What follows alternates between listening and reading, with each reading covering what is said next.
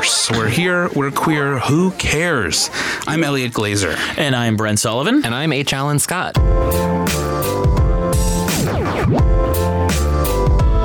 Textual healing. So Trump is running for president, as we all know, in 2024. Um, Brent, are you excited? Yes, yes, very excited. Yes, uh, very pleased. Very and in a, in a straight to video or straight to camera video, he gave this impassioned speech saying that in under his administration in well if he gets elected that he'll stop the gender affirming care for minors um for trans trans minors transgender minors uh, which he equated to child abuse and sexual mutilation. And he quoted uh, this is a quote for him saying the left-wing gender insanity being pushed at our children is an act of child abuse. Very simple here's my plan to stop the chemical physical and emotional mutilation of our youth uh, he said he would prohibit federal agencies from promoting the concept of sex and gender transition at any age. And he said he would push Congress to pass laws that basically ban gender affirming care for minors nationwide, and that he would have the Justice Department to prosecute these doctors who perform these any any particular gender affirming care at all. Meaning that even if it's just giving the child literature or education on what they possibly might be going through if the child requests that. That's also a part of gender affirming care, in addition to throw them in jail, surgical, pharmaceutical, etc. Um, and that that many of these he also doctors, I, am I'm wait I'm one, just confused one by more, one. Wait, one more thing. Many of these doctors yeah. also this is huge would they'd be cut off from Medicare and Medicaid, which would be a career ender for medical professionals. They they depend on Medicare and Medicaid. So I mean, is this going to happen? I don't know. It, it, it, I mean, with this Republican Congress being the way it is, and being with the Republican Party being the way it is, with the way that they're using both trans and I'll say drag performers, and just the issue of gender in general as a, an election issue is a smokescreen for something to come. But it is in the in the wake of what happened with Roe. This is actually a very scary prospect. I don't understand when he says he would prohibit a federal agency from working to quote promote the concept of sex and gender transition at any any age not just for minors. That means it's it would be essentially advocating against all trans people to minors. Uh no he is basically saying that any gender affirming medical care so it's not just transgender people who get gender affirming medical care. It is the, it might be someone who is is going through something that they need to communicate about their gender and that also is a part of gender affirming care. There's there's lots of reasons why someone might want to go on testosterone or estrogen for things that for lots of different reasons that maybe aren't necessarily related to transgender care but is a part of gender affirming care so there's lots of different branches that this comes under and this is is a scary prospect for a minority of people who are already at a high risk for not only discrimination in the medical profession, but also for suicide. I mean, data indicates that 82% of transgender individuals have considered suicide and that 40% have attempted and gender affirming medical care is associated with the lower is is like it, offering gender affirming medical care is associated statistically with the less the lowering of attempts on suicide and suicidal thoughts. It's just it's just completely backwards.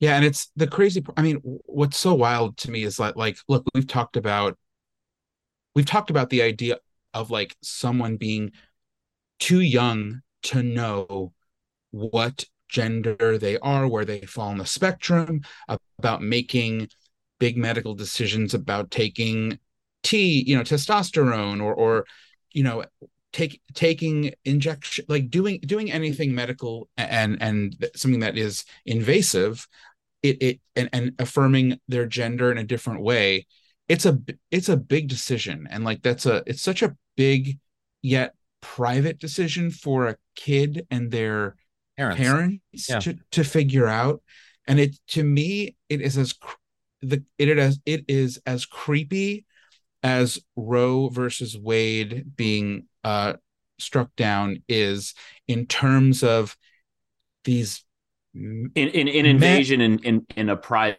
private invasion decisions. yeah exactly the invasiveness of something so private that is genuinely like it's not just obviously it's tied to like suicide and, and like a child's well-being a child's desire to live can, Yeah. is, is what we're talking about here and and feeling confused and feeling you know just feeling so lost the idea of of somebody promising that they will invade the Yeah. relationship like a, a kid's life something that is should be just their thing to deal with with their parents and a doctor. It is or, just or without their so many of these mind-boggling. kids don't have access to have that conversation with of their course. So the, of the, course. the safe person that they can have that conversation with is a medical professional. And yes. and and putting them under the spotlight like this takes away another resource that that child who possibly doesn't have the the relationship with their parents that they need to have this conversation they're taking they're taking away another person here that they can have that conversation with. And also doesn't it step on the fact that like i mean we talked ironically in the past about how like trump had the best lgbtq record any president had had Well, any Republican wait, wait, wait, had. republican and progressive. Like he was he was the most progressive but i i liken that up to the times more than trump but yeah, of course Yeah. that was the that was the ironic part of it but now at this but but you know there were moments where he did say he stood with the lgbtq community and like Mhm. uh, you know whatever we don't we don't need to go into that but ultimately wouldn't this this is directly hip, hypocritical to those ideas no or, or or does it feel like something more nuanced No, I mean Alan says it all the time. I mean, I yeah, you know, they're they they certainly seem to have, I think, a winning um, argument. Well, I don't know about winning. I don't know if the majority of I certainly don't believe the majority of Americans would agree with what he said by any means. But you know, as we saw with Ron DeSantis in Florida, who you know cruised to an absolute crushing reelection in 2022, you know some of these some of these social issues that we get super super upset about just do not resonate and they don't move the needle uh, on the left sometimes. So I, I think i think it ends up being you know as always sort of the fringe you know twitter electorate is what gets super mad and the average everyday independent moderate voter you know might might not just might not agree with with what Trump said probably don't does doesn't agree with what Trump says Yeah. but that that that won't be a particularly compelling so I'm I'm always reticent to take bait on stuff like this I mean of course we have to have these conversations because we have to defend you know the uh, uh, you know the the T community within LGBT Yeah. um but it's also like uh, sometimes I'm just like uh, I just feel like you know it's kind of like you know, queer queer Americans in the 90s when there were a lot of sort of LGBT LGB conversations around legislation in terms of you know the, the marriage act and all these things that were happening. And at that time more and more queer people were becoming visible in the public eye. You know what i mean? More and more queer people were coming out in the workplace we're coming out in the corporate s- space we're coming out in, in politics we're coming out in lots of different areas. And it became that sort of that that sort of rhetoric of like you can't really understand something until it until they're your neighbor or your hairdresser Right. whatever it is and with the more queer visibility that happened the more acceptance came and the problem with i think and republicans are doing something disgusting but smart in that trans americans for the most part are unfortunately still largely forced to be in the closet for their safety in a lot of spaces and in a lot of communities and in a lot of places or they're forced to leave their homes or their jobs because of discrimination. And so not all americans especially the americans those sort of the the, the voters in the midwest and the south and whatever are experiencing trans people in their lives in a loving and accepting and inclusive way.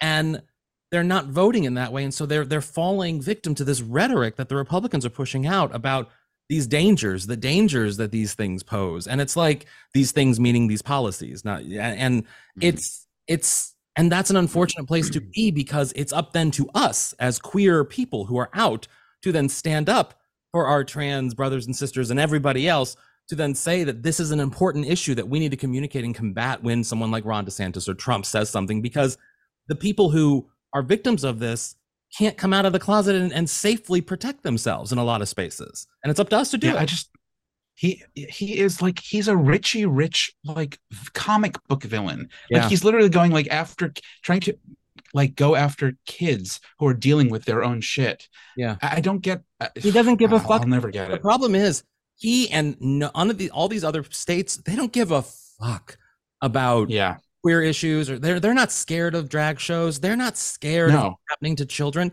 They don't give a fuck. They they only don't care. about attention and getting power. That is Mhm. all they care about. And they're using Yeah. people in order to to get that power. It's gross. It's really I don't gross. want to go back to school.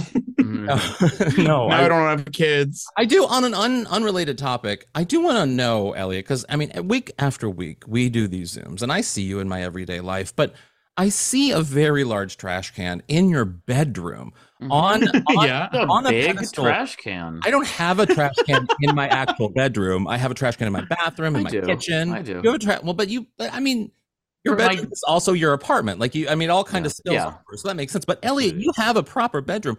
Why do you need that big of a trash can in your bedroom? What are you throwing away in your bedroom. and the and the dream catcher's gone. But go ahead, Elliot. Uh, you're right. The dream catcher is gone. Uh, why do I have a trash can? I mean, I'm very neat, you have a so kitchen trash can in your bedroom, You not like have a normal, kitchen trash can. not like Yeah. one of the like I half think- size ones. because I needed I, I needed one. I think it's because I I I needed to buy a new one, um, because one of them broke. So because I recycle obviously in one, and then everything else goes in another one, and so ultimately I was like, well, I'm not going to throw out the one that kind of this one still like doesn't work great. The lid doesn't open. The one that that you put your hand over and it opens. yeah, Wow. because I don't use it course- that much. Of course, Elliot has a fancy trash can in, his, in his bedroom. It's not fancy. It's from the container store. I mean, but I mean, but a regular trash Elliot. can is just a hole at the top. Like And you the don't con- need, you yeah, need but- battery powered trash cans in theory. You know, If the container store is only in urban cities that people who have to like then rent a car to drive to the container store to pick up their stuff, it's a fancy store. Mhm. Fine, but yes, I have a, I have a garbage can in my bath, a garbage can in the bedroom because basically I had an extra one, and I would feel weird throwing away something that works enough that I can lift it up and throw stuff in it. Wow. Okay, good to know. And and to, to segue to to wrap this all up, I would throw Donald Trump into that trash can. Good, good callback. But you'd you'd be sitting there with your hand over, being like, "Open, open, open." Not even joking. We are here with Tye Blue, who is one of the brains behind the off Broadway phenomenon that continues to grow, Titanique. Hey, Tye. Hello.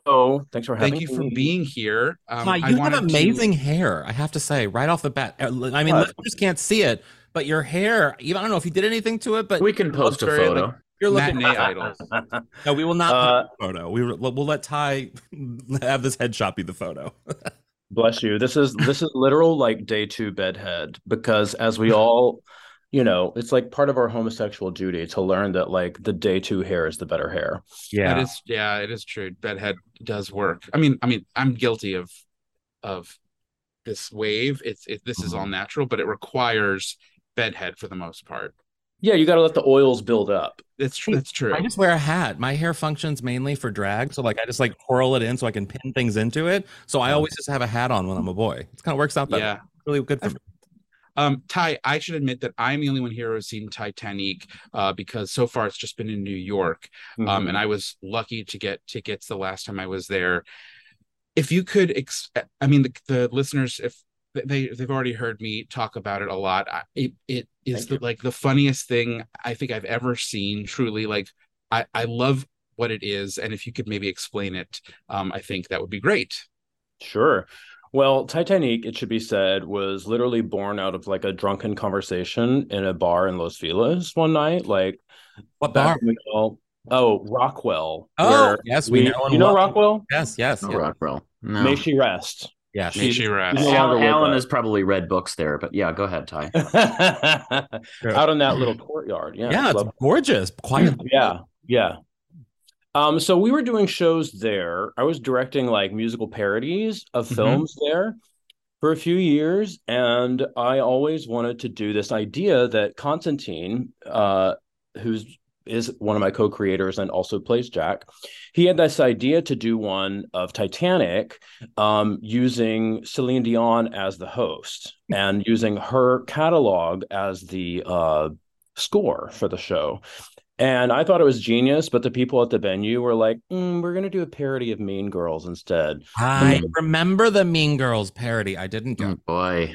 Boom. Yeah, you didn't miss a whole lot. Yeah, I'm sure. Um, but anyway, I just I, I just wanted to like take a tragedy and make it fun, right? And I thought this conceit of like letting Celine Dion tell you her version of like what she thought happened aboard the Titanic using her songs was like a really interesting concept. Mhm. Um, so that's basically it. It's a Celine Dion fever dream where she plays MC to a night of recounting what actually happened aboard the ship. I have a And- feeling that Celine Dion's life is one long fever dream. Like, I mean, she Well, anything she puts out is just like a gift to the gays. It really is. before, well, before I expl- before I talk about the show, I should say that I it, I preceded it by watching the movie Aline.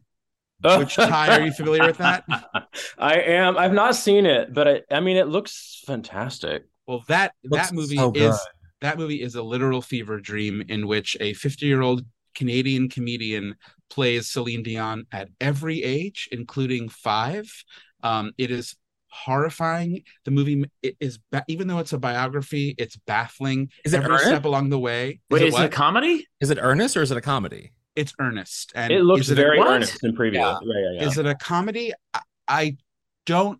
I I Unintentional don't- comedy. I don't think it's very much a. It's not aware of itself, that's for sure. But the Huh. weirdest part about it is that it's called Aline because they couldn't get the rights to call it Celine Dion. So Yeah. her name is Aline Because Dieu. Celine- at least Celine knows better. She knows better than to do that. Like she wants They everyone to use- talk about her, but she knows better than that. but they use her real music, so it's very confusing. But that was the perfect uh, appetizer before seeing Titanique, which you concisely described it as this like like jukebox musical, but it's obviously super goofy. I think it's like one of it is one of the funniest things I've ever seen because it changes. It's not Mm. I mean, it's not full it's not fully improvised, but things change.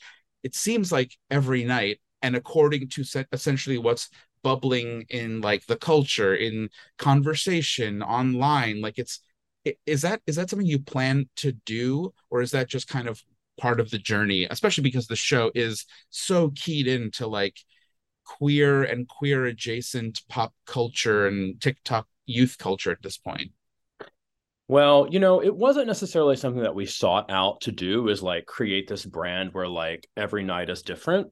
but those shows that I did at Rockwell were spun largely out of improvisation in the rehearsal process, which by the way was like negligible, which is partly why they were so improvised.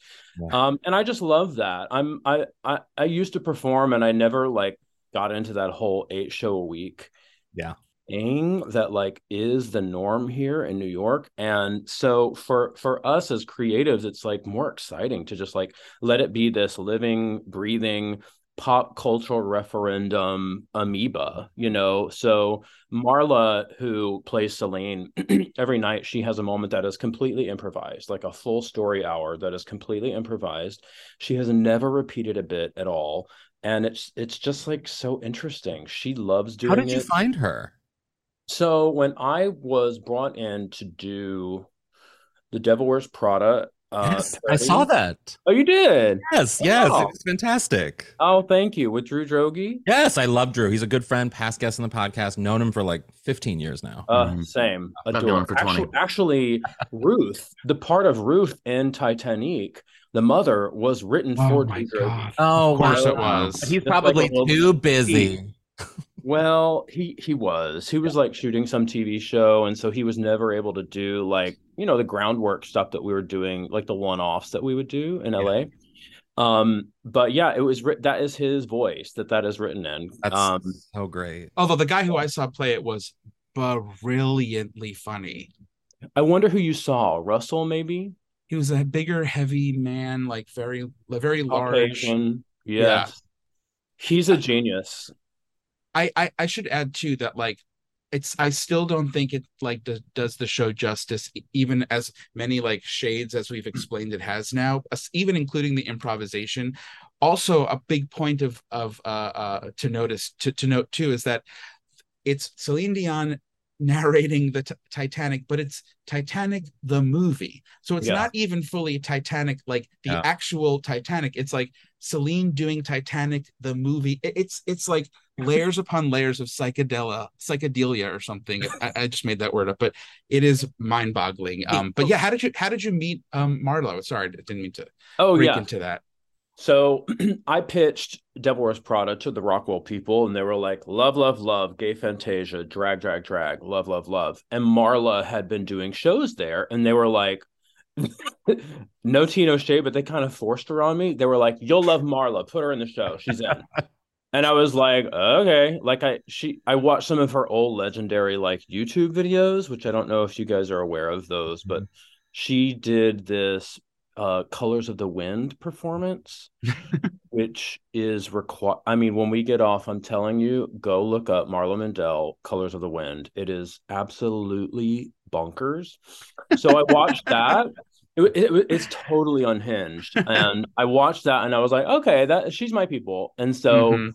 We just got paired up on this project and we ended up kind of co-writing a lot of it. And and I learned very quickly that she had a strong writing very strong writing uh tool set and um just great improv. And so I really just kind of let her fly with her Yeah. part she did this insane monologue about Quvenzhané Wallis Academy Award nominee. Academy Award nominee, honey. She- yeah, and that and that moment, I was like, "Oh, you're like fringe as fuck," and Yeah. we Yeah. just kind of like bonded. That's really it, isn't it? That kind. I mean, I I haven't been able to see it, but I know a lot about it, and I'm you know one of the fags out there who can like easily be like, I'm gonna learn everything about this, even if I can't make to see it. And what I think is that really kind of is the key to that sort of meta queer, but almost alt queer comedy sensibility in that it's not like we're fanning out necessarily on Meryl Streep, although it's very easy to do that in a joke, in anything queer,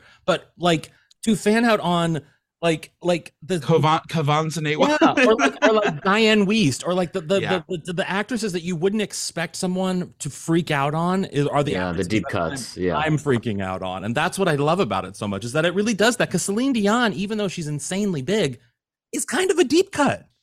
yeah, and even if you were paired with Marla, you and Marla and Constantine Rousouli, who is Jack and who also co-created this with you, Yep. it is very apparent.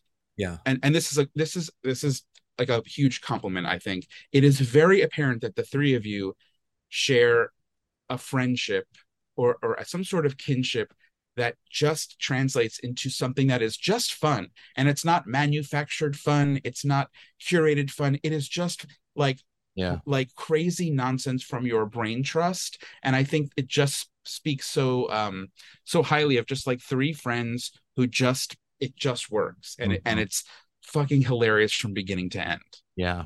I appreciate that. Well, the truth is that bond really came from. It's kind of like a two-part story. Like we all left New York a long time ago because we were really burned by the toxicity of the Broadway community and just like full tea. Like I, I just found it to be so cunty and so backstabby and not like like I remember going to Broadway Cares Equity Fights AIDS shows and being like, uh, wow, this is interesting. You guys are raising money for like people with HIV, but you like literally won't have sex with people with HIV. Just like Yeah. you know what I'm saying? yes. Yes. um.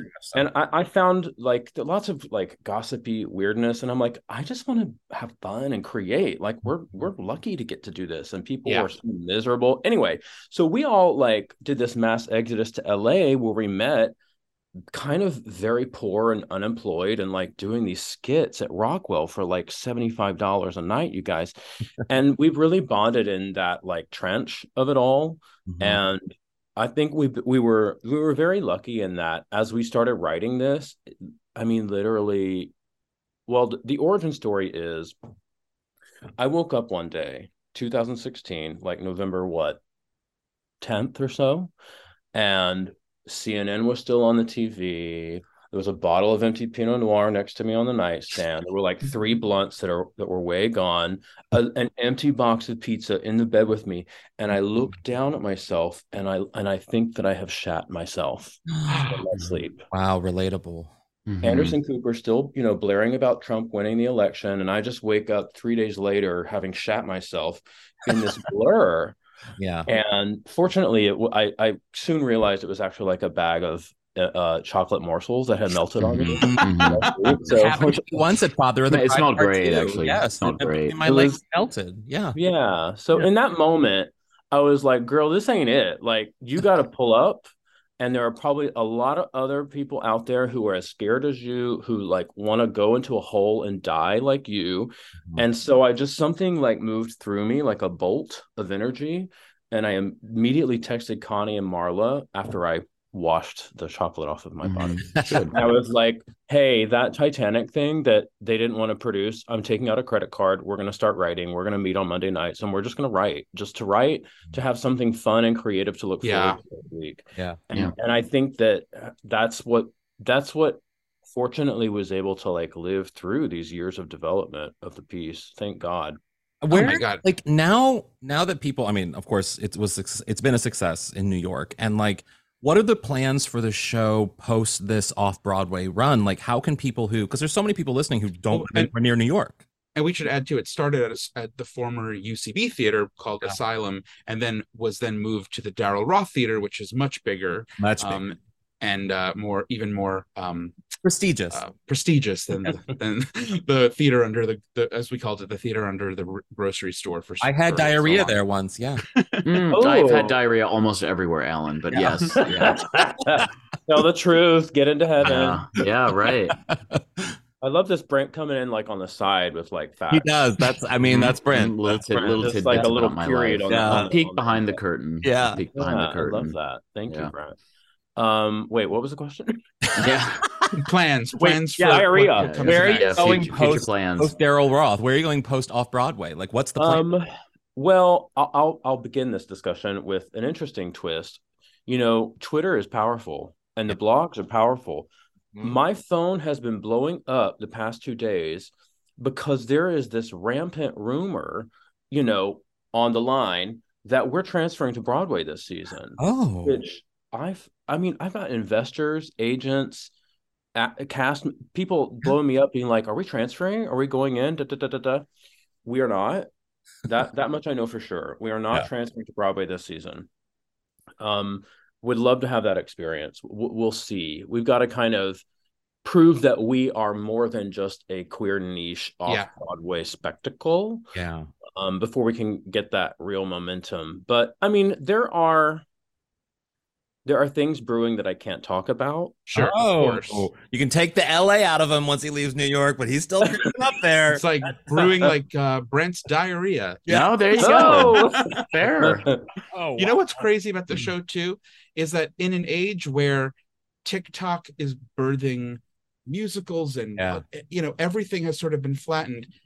Correct me if I'm wrong, but Titanique feels so just on the ground, like bricks and mortar, word of mouth. So like almost old became big in an old fashioned way Hmm. that it just already is is I to me speaks as more as than just like a queer niche thing. It's like quality begetting Well, quality. And it's the 25th anniversary of the film too, so it's Yes. the perfect time for it to really explode outside that. Que- I mean, the film is very queer in and of itself. Like it's just, it's I really. mean, that uh Billy Zane lace front is about the most homosexual thing I think I've ever seen in a Yes. I can't tell you how many times I quote when Kathy Bates is in the boat and she looks around. She's like, "I don't understand the one of you." I say that like at every gay bar. At every gay what does she bar. say? I don't know what. She looks around when they when they won't turn the boat around, and she's Yeah. like, "Oh, grab an oar, boys!" You know what I mean? It's all boys back there, and she's like wanting them to turn around, and they won't do it. The guy's like, "Sit down and shut your fat face," and she's like, "I don't understand one of you."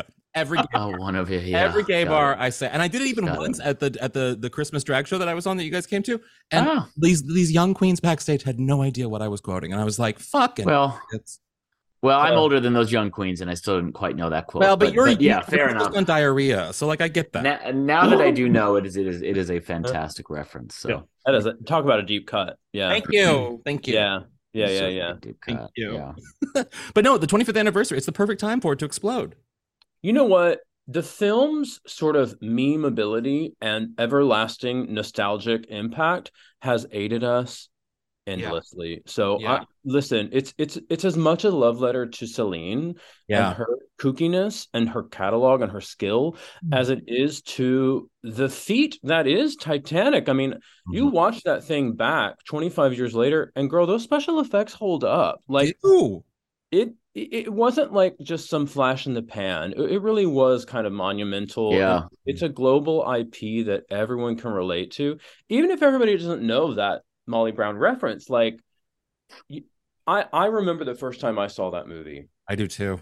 I was in a shitty theater on the outskirts of Houston where I grew up with my best friend Nathan and his shitty boyfriend David Allen. And I was so jealous that like they were holding hands through the movie. and I'm like the third wheel over here who should have been the boyfriend because I'm actually a nice person. And I'm watching this old couple melt away in the bed. You know what I'm saying? and I and I'm like crying on the inside, being like, that should be me and Nathan. Uh, Mhm. So, Wow. you know, everybody has those connections to the film. It's really wonderful. Yeah, Yeah, I- Well, I I, remember do have a, too. I do have a question not related to Titanic that I have Yeah. to ask you. So, first off, you were a casting producer for Drag Race, which I'm available if you need me, and uh, Okay. and Project Runway, which my boyfriend was on. Do you happen to know Michael Brambilla, season 16? Oh, that was my question, Alan. Oh, it was. Oh, Oh, okay. Sorry, sorry. I, I, I, if I saw a face or a clip, I probably would. I, I got to tell you, casting reality TV was my survival job in LA. Mm. Honestly, like it was hard in those streets. You know, people think Yeah. LA is sunny and pretty and easy, and it's unless you have a trust fund or like or a Nepo Yeah. baby Yeah. or fortunate enough to be like in a writer's room, it's hard. And I got into working in unscripted TV because I was desperate to like make better money. Um, but I actually landed on Drag Race because I had because somebody on the team saw my shows at Rockwell and they were like, Yes. "Oh, well, you clearly have the sensibility for like camp and drag and da da da." And I I had done a lot. I had like run several gay bars in Texas and hosted and and produced and emceed countless like drag shows and things. So it's kind of like always part of my voice, drag anyway, and and cross dressing and all that that kind of all that comes with that. Yeah. But um, yeah, I I did four seasons on Drag Race Wow. from you know the lowest of low, working my way up. You know, went to the Emmys, did all that. Saw Who did you break? Who did you discover? Yeah, who'd you discover? Oh my goodness. Well, how can I answer this without being attacked? Kameron Michaels? no, don't say that. No. Um, like there are certain people who had auditioned multiple times, and being a casting producer, part of your job is helping shape the talent so that the buyers and the producers really see them for the stars that they are. And I think right. when it comes to drag, there's like the superficial sort of like, oh, look at their Instagram feed. But given my background, I was like, no, no, no, you don't understand. Like, this person doesn't understand algorithms. They're a star in the clubs and they're a legend. And so Hmm. there were several people who I kind of, I would say, opened the eyes of the higher ups about, including and not limited to uh Brooklyn Hytes, for example. Oh wow, yeah. I mean, Legend Um, Brooklyn Hytes. I mean, Miss Continental. Like, Miss Continental, and like Yeah. that doesn't always mean a lot to networks or you know what I mean. yeah. Um, Me. she she's definitely one that I take pride in, like helping sort of guide closer to getting cast. Mm. Um, Salina EsTitties, who finally made it Oh, on. That's a good friend of mine. Yeah. I oh, adore her. Just Yeah. really has the goods. Really has Yeah. the goods, and is a kind individual. Um, Jada. Mm. Jada, Jada is someone that I love. Again, a Yeah. legend. Someone who's been like in drag, helping drag queens for years. Like in, in Yeah. her community Yeah. really exploded late, which was great. Yeah, yeah. trying to think of who else. Well, Nina, Nina, Nina, of course, Nina West was like Yeah. somebody who everybody loved for a long time, and it she was so focused on like Disney Yeah. for so long that it was really kind of a roadblock to that outlet because Yeah. of copyright. So kind of morphing that a bit was was good. There's somebody else who definitely there I played a big hand in that's not coming to mind, but but that that's that was so fulfilling like seeing people who had auditioned many times and not really understanding because how could you like the formula of breaking Yeah. through It's It so nice hard. I will, to do that I, I will say I've done I've done the audition videos before. I've I've done the whole things, and it is- Mhm. there is something in the community of just sort of drag queens or anybody who's auditioning for reality television or going out for reality television that Yeah. you you you try to like do what the the sheet the brief tells you to do, but at the end of the day, it's like you can't you just have to do you you know what i Mhm. mean like there's only so Yeah. much you can do you can't read the minds of the people and what they want for that season and, and casting and a show like Project Runway and Drag Race,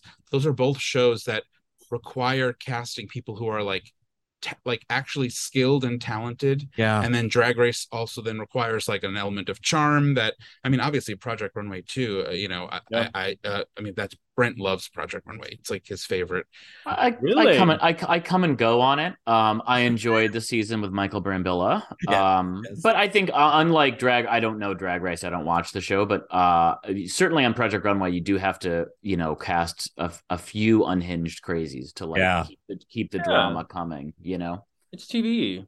It's a Yeah. competition You- show. when you do that when you cast for reality tv do you see some real dark real dark characters I mean, I have seen.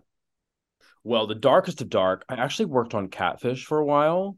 Ooh, wow Y'all, that's a good one it was so dark. It. I mean, and I oh didn't Oh my really. god I don't know. I'm, maybe I'm innocent and naive a little bit. I'm thinking I'm gonna go on this show. I'm gonna find people and help them solve their problems. No, bitch. It was like scary, dark, psychological thriller, Yeah. sad, yeah. Yeah. upsetting every single day. And I actually quit that show. But Oh that wow. was, Yeah. that was the darkest dip on those Yeah. years. Yeah. Yeah. But you know, in Drag Race, you see all types of things come sure. through. I'm People sure. eating things you don't want me to reference on your podcast. People Wow. Oh. showing parts of their body because they think Wow. that's gonna get. You know what I mean? It's wild you see a lot of stuff for sure. But oh, but wow Project Runway was really fun because it was one of the I, I've done a lot of shows that were kind of super fluffy, but Yeah. the thing about Project Runway is you really got to have some fucking skill to know yeah how to oh my actually god design and build a garment that looks right on Yeah. shape. Yeah. And that was like a total blast for me getting to meet these fellow creatives who really were like eager for this platform to build a brand and to show their skills. I love TV that lifts people up who deserve the spotlight. I don't love making horrible people famous. And that's why Yeah. I stepped back from all of that. Yeah. well Good. clearly it worked in your favor because you've rerouted yourself to make the one of the funniest things i've ever seen and we just want to thank you again for being here Tye Um, Aw, thank you. where can and uh, and obviously, I was going to say, throw out real quick. Fingers crossed that the Addams Family musical, the reboot, gets booted off Broadway, and then Titanique can can get that theater. So that that is that is the hope. But where can people find you on the internet? Oh my God, you really you just come in at the end and you really- Always, right? the dagger. I live for that, Brent. Um, well, you can find me. I'm like primarily an Instagram person. I'm uh Tye Blue and then the number one T Y E B L U E the number one. So that's the best place to find me. Awesome. Hey, well, thank you so thanks much. so much for being here Thanks for having me. I have to. Uh, you have to tell me wh- who your drag persona is so I can follow Oh, her and check her. Sadie Pines. Sadie, I'll I'll I'll DM you everything. Yeah. Okay, great, great, great. I, I can't And believe mine- we I've probably- my I've probably seen some of those audition tapes. Probably, probably. mine is uh my, mine is diarrhea and frank i'm very proud of my name Season So 16, proud. here you come. oh God. and brent brent brent my you are my my Enya um drag persona is Orinoco Ho. Uh, You Pretty realize that there's a show that all of you need to do. Like, Yeah. book, I know. book a I've been, venue in Valley and just lock it up. Kai. I've been i'm gonna be thinking honest with about you it. my my dream my dream script i've talked about this is writing a script about brent realizing that you can make money doing drag so he throws on a tr- one trashy wig Yeah. finds a pair of heels in the garbage and is like give me money No, but they have to be. They have to be yeah. kitten heels. There's that time he wore these. little that's tiny right. heels. That's right. Oh my god. So a little poof on the front. I, of it. will ne- I'll never I'll Yeah. never live Yeah. that down. I'll I'm, put those heels I'm, down. I'm ready for that. I'm ready for that Yeah. art. Those heels, those Yeah. heels are your your contact pick in my phone, by the way. The close up of oh, you so Oh, no. funny No way, really? yeah. It was Oh my great. God. Been that for years. Tye, thanks. That was like that was like yeah, Tye sorry. thank you so much we really appreciate it Yeah, thanks so much. And another thing. So, guys, tell me about the first pet you ever had. All right. Um, so my my first pet in kindergarten, my family got a, a black cat. Um, and I loved this cat. This cat did not love me. Um, it was Aw. always like swi- it's always you know meowing and swiping and clawing. Why am I Um, surprised that your family was like had a cat? Because they're because, dog people. because the last 25 years we've been you know pretty pretty fierce dog people yeah. um and the first dog we got was this was this gordon setter named hunter that and that was like the most obsessed i've ever been with an animal i mean just just absolutely the most smoochable dog i've ever seen in my life quite frankly Well, Prince Prince certainly lines up. prince is very very cute as well so Yeah. um what about you alan I had, I mean, I, I kind of took it as like my first pet because I don't really, I never really considered my family pets to be mine. I'm always Oh, like, OD. Uh, uh, Yeah. Our dog was never your dog. oh, that was not my dog. That was not my, my God, my mother. Um, that dog is still kicking too. I think that's their dog. Uh, but I, our first family pet was this dog. I actually don't even remember if this was our first one, but it was this dog named Blackie because it was a black dog. So we called him Blackie. I know, I know. That was our first pet. Um, and he would always get boners. I remember that. Oh yeah. sure oh yeah boners. And and I, I remember I said a joke once about the boner and it like cracked up the table. I have a very fond memory of that. But Yeah. my first pet on my own was I had a cat for a brief time in college, but because my life was so chaotic, I gift I had to give like rehome the cat to a friend of mine Yeah. um, who was who's li- staying in St. Louis. And so Frazier really is kind of my first pet. And Frazier, so for so many years, I wasn't an animal person really because my life just didn't really constitute it. And then during chemo, I stayed with the family friend and there were all these dogs. And I like actually recognized like the power of pets. And these dogs were very protective of me and very sort of like, it almost like they sensed sort of what was Yes. happening and the, the tension in the place. And they, they, it really just sort of flipped my mind on pets and I became an insane animal person. So then when I moved into my own place, I got um, my cat Frazier. And now, because now it's been almost nearly 10 years, he's going on nine this year. Um, oh wow I know. I'm like thinking like, oh God, he's gonna die soon. And like I'm having this sort of like existential panic of being like this thing that was this animal that did me so much and has done me so much good these past 10 years and has sort of like shifted me from that really traumatic period to now is coming to the end and it's killing me. But it's not coming. Nine and ten is still young for a cat. Well, he's a Maine Coon, so they they they have Oh, I know shorter- Maine Coons. they have shorter lives than than other cats. But Shadow, wow. Sha- that's not true. Shadow was a Maine Coon. He lived until he was like 18. oh, I was told 13 by my vet. Yeah, that, I mean that's the average, but our I think our cat maybe not 18, maybe it was like 17, but he Oh. lived really long. That gives me hope. That gives me hope. Yeah, yeah. My mom bathed that cat in affection. What about you, Elliot? As and and Um, let me let me also throw out my my favorite quote of ever recording the podcast. The most serious I've ever seen Alan in his life was when he looked me dead in the eyes and said, "Brent, you are not an animal person." you aren't. You aren't. You call Uh, animals I it. Yeah. If, I mean, if you call an animal it, then uh, you you're not an animal person.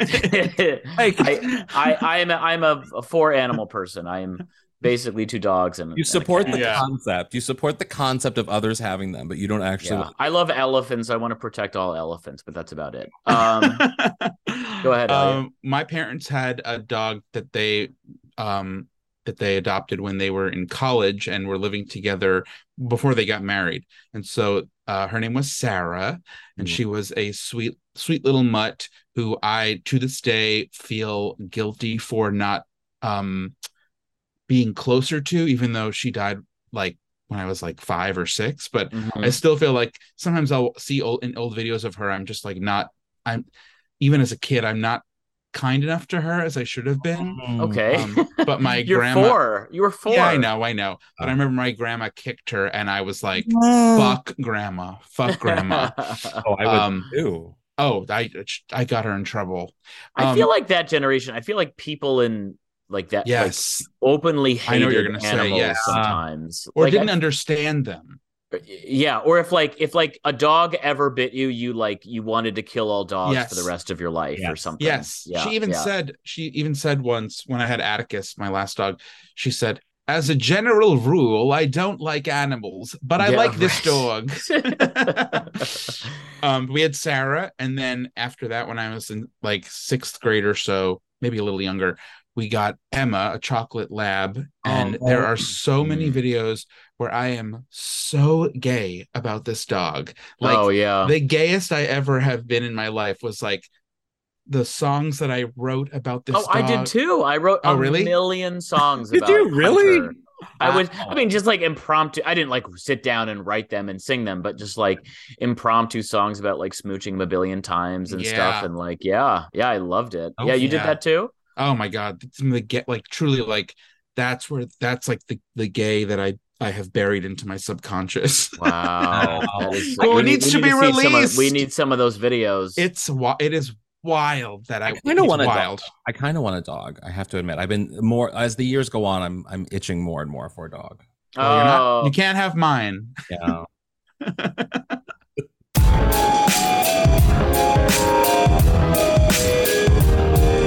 What would your aunt say? Brent, what would your aunt Ramona say about something she heard on today's show? Considering that Alan has never written any songs for a dog, it sounds like you're more of an animal person than he is. my uh my aunt Joanne would say uh Celine Dion is uh you know Quebecois and I'm pretty sure that means she's anti-Semitic. and I would say no, there are plenty of Jewish Quebecois, including the, the cuisine. It's true. What about Aunt Anne? My aunt Anne would say my favorite Celine Dion quote is peanut butter jelly, peanut butter jelly, playing a baseball bat.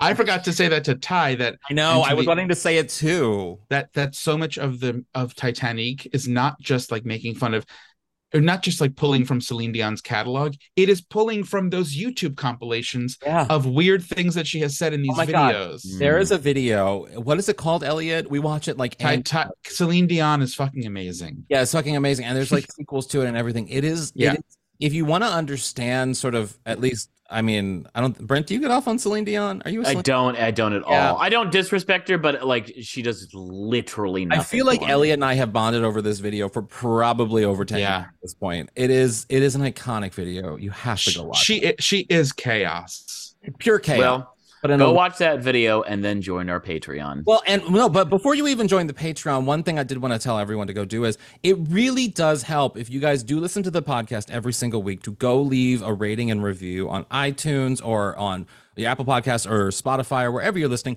It helps with the algorithm. It helps helps push us up. It helps just in a mm-hmm. lot of crazy ways. So if you could, if you've never left a re- rating or review, go do that ASAP. Do it for massage, massage that algorithm. Yeah.